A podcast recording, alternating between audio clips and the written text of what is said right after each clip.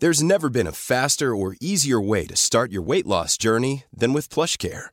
PlushCare accepts most insurance plans and gives you online access to board-certified physicians who can prescribe FDA-approved weight loss medications like Wegovy and Zepbound for those who qualify. Take charge of your health and speak with a board-certified physician about a weight loss plan that's right for you. Get started today at plushcare.com slash weight loss. That's plushcare.com slash weight loss. plushcare.com slash weight loss. When you're ready to pop the question, the last thing you want to do is second guess the ring. At Bluenile.com, you can design a one-of-a-kind ring with the ease and convenience of shopping online. Choose your diamond and setting. When you find the one, you'll get it delivered right to your door. Go to Bluenile.com and use promo code LISTEN to get $50 off your purchase of $500 or more. That's code LISTEN at Bluenile.com for $50 off your purchase. Bluenile.com code LISTEN. The Opinion Line on Cork's 96 FM. Professor Kingston Mills, to be fair, we don't seem to have a lot of vaccine hesitancy in Ireland, but what's out there isn't helping. Um, yeah, I mean, with, in, in relation to COVID vaccines, I think the uptake is very good. So there's there's not much hesitancy there. I think in the last few years there have been some issues, especially about the HPV, the human papillomavirus vaccine, the vaccine designed to prevent um, cervical cancer, the human papillomavirus, and there the uptake went down considerably you know, around 55% in young women, and that wouldn't be enough to, you know, protect the community. So I think what turned that around was um, outspoken comments from a person who has cervical cancer themselves, and they went on the media and right. made a strong case for vaccination, and that that really got people very much aware of the benefits of vaccination, and then the uptake increased again, and and, and was back to you know high levels, 85, 90 percent. We unfortunately live in a world where anybody can get online and say anything they like, and it must be very difficult to combat that. Yeah, that's the problem. I, I, to be honest, I don't try to combat stuff that's online. I, I, I t- tend to ignore it, to be honest, because you, you, it's very difficult to, to counter it. Um, I, I, stick with reading and talking about uh, the literature that's you know proven to be scientifically validated. So it's published in a peer-reviewed journal, and that's my source of information uh, in relation to vaccines. I tend to not pay too much attention to what's on social media or even on non sort of registered websites that are set up specifically to put out information that may not be mainstream mm. um, and backed up by, you know, for example, clinical trials. I mean, clinical trials are the essence of how we test medicines and vaccines. And if it's proven to be effective and safe in clinical trials, that's the criteria by which regulatory agency approve these uh, drugs or medicines, and that's the, the, tried and tested method that every country uses to ensure that the vaccines are as effective and safe as possible. You and I have spoken about vaccines many times in the last few months. Would you mind if I put just one or two of the things that are out there with regard to the COVID vaccines and maybe you'd uh, address them? One of them is this idea that nothing is finished with these vaccines and they're not even ready properly until 2023 and we're all part of a big trial. Is that nonsense? Well, I mean, it, it, it is true that there were um, approved under emergency use. So mm. now they had been tested, and so don't get me wrong, they were very stringently tested in, in phase three efficacy trials, most of which would have 20 to 40,000 volunteers that would volunteer to get the vaccine, and then they were followed very closely for side effects. And the basis of the data from those clinical trials was what was used by the European Medicines Agency in Europe the um, Medical Regulatory Authority in the UK or the FDA, the Federal uh, Drug um, uh, Authority in the US, to, to license these vaccines. Now, they were licensed under what's called emergency use. So that, that was really to do with them licensing them as quickly as possible because people wanted to get these vaccines into people, not under, not surprisingly. Since then, the companies have gone back and they're now looking for full approval for mm. these vaccines. So there would be in a way that wouldn't be a rushed um, approval. When I say rushed, it was expedited is probably a better word than rushed. The term emergency suggests rush, but that's not the case. No, it's not. I mean, they were they were expedited because of the emergency situation and the fact that there was a vaccine. There were vaccines that were so effective, and the phase three trials showed that they were between anything between 95 down in terms of efficacy. And that's unbelievably high efficacy. So they had to be got out and into people as quickly as possible. And we only see now the huge benefits. I mean. COVID 19 in this country is now almost controlled in the in the older population in terms of um, hospitalizations. There are still a number of cases, and some of those are breakthroughs. Some are for people who haven't been vaccinated, but most of the cases in Ireland now with COVID nineteen are in the younger population. Not all, but most, mm. and that's a direct result of the benefits of vaccination. Now, one thing that we will have to contend with s- soon enough is is vaccinating the youngest cohort because that's the only way, at least I think it's the only way. You'll correct me if I'm wrong. That we'll reach proper scientific herd immunity. We are going to have to consider vaccines for children. Um, yeah, I think most countries are looking at this, and in fact, the US have already started. And in Ireland, there are some children that would already have been vaccinated with underlying medical conditions under emergency use of the, of the vaccines.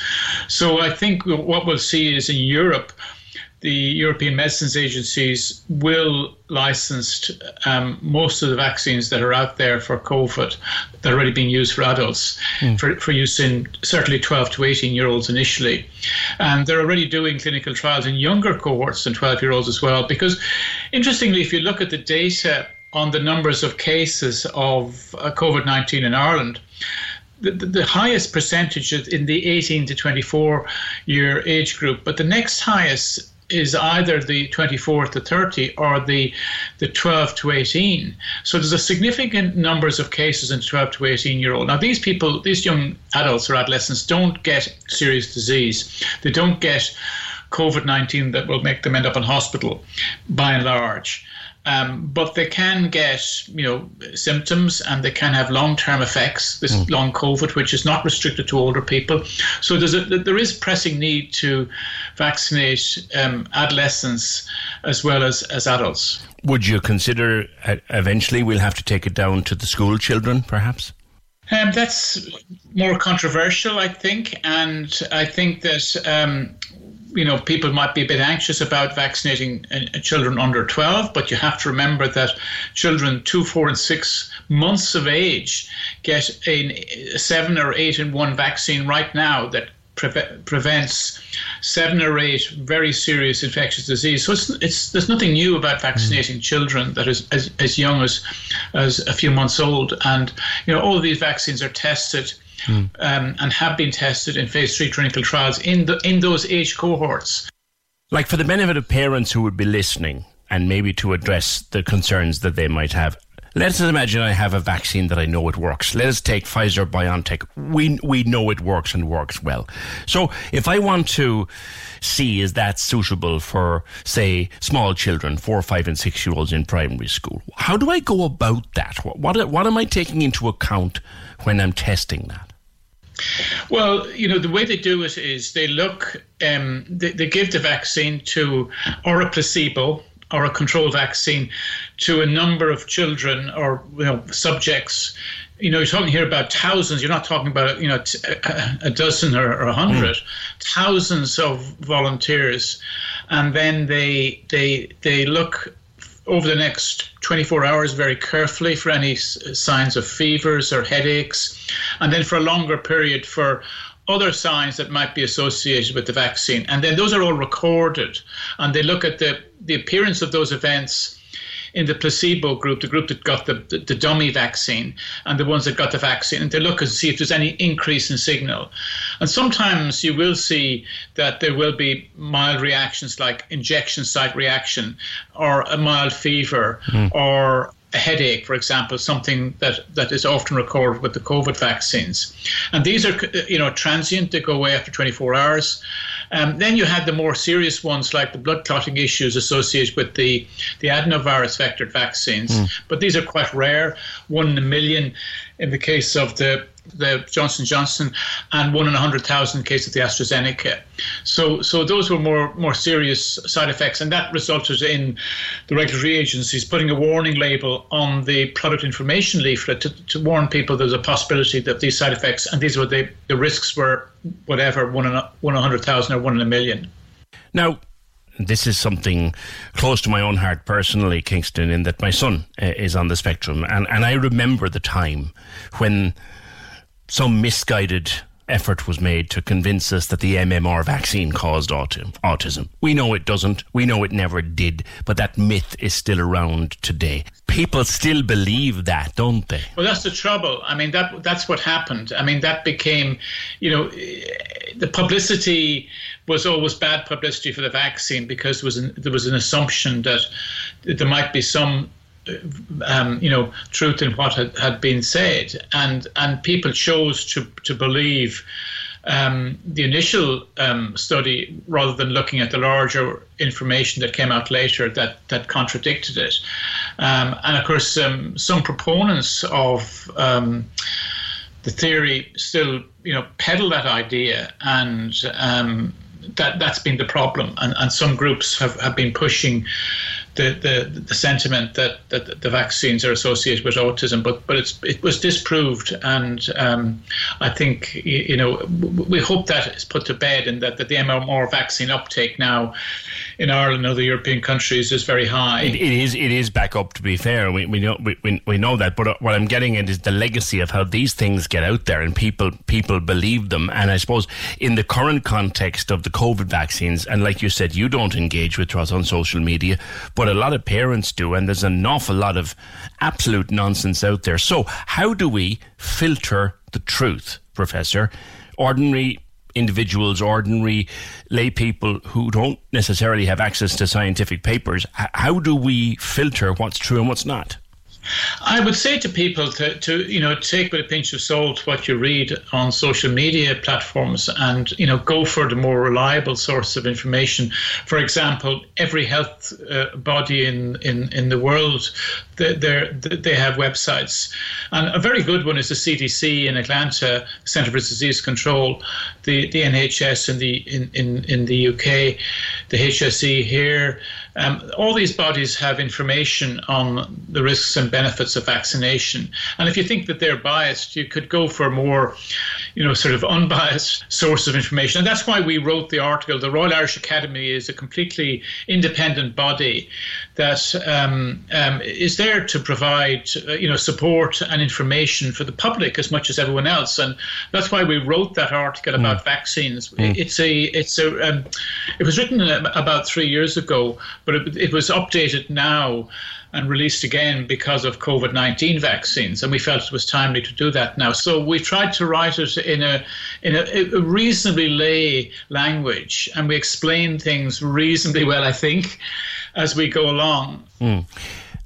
Lastly, and I'm asking most of our regular guests this, Professor Mills, do you think we're near the end in an Irish context? Now, I know globally we're as as Mike Ryan says, globally we're nowhere near the end of this. But in an Irish context, are we near the end? I'm very optimistic. I mean, I think the vaccines have done a fantastic job. And once we have all the adults vaccinated, I think the numbers of hospitalizations is going to remain low. I mean, there's it's creeping up ever so slightly in the last couple of weeks, but the numbers are still very small. I mean, they reckon now the the, the hospitalization is 10 times less in, in Europe in general compared with the last peak. So the, the cases are there still, and the numbers are worryingly high in countries like the UK and indeed Ireland on the basis of population. Our numbers are fourth or fifth worse in Europe, but our number of patients in hospitals is, is, is quite low. So I'm optimistic that when we have all the adults vaccinated, and unless we see another variant, and that's the big worry, mm. that another variant might emerge. Now, the companies have done a fantastic job, it has to be said, backed up by all the science that went into, into their development of producing vaccines so quickly and so effectively. And now they're working hard on, and then really, have, in fact, they've already produced it, a new version of the vaccine, which is designed specifically to, to prevent infection with the Delta variant. They've, they've gone to the regulatory agencies for permission to put these into to new trials and I anticipate those trials will be completed in a few months if they get permission, which I'm sure they will, because it's just a changed version of the vaccine. It's not a new vaccine per se. It's just that the strain of the virus that it's coding for is slightly different. Do, do you anticipate boosters? Boosters, yeah, boosters is what we're going to be looking at. I think, you know, it could be, you know, early next year you know, some countries are saying that in the UK have said they're talking about boosters in the late autumn. I think that's a bit early myself.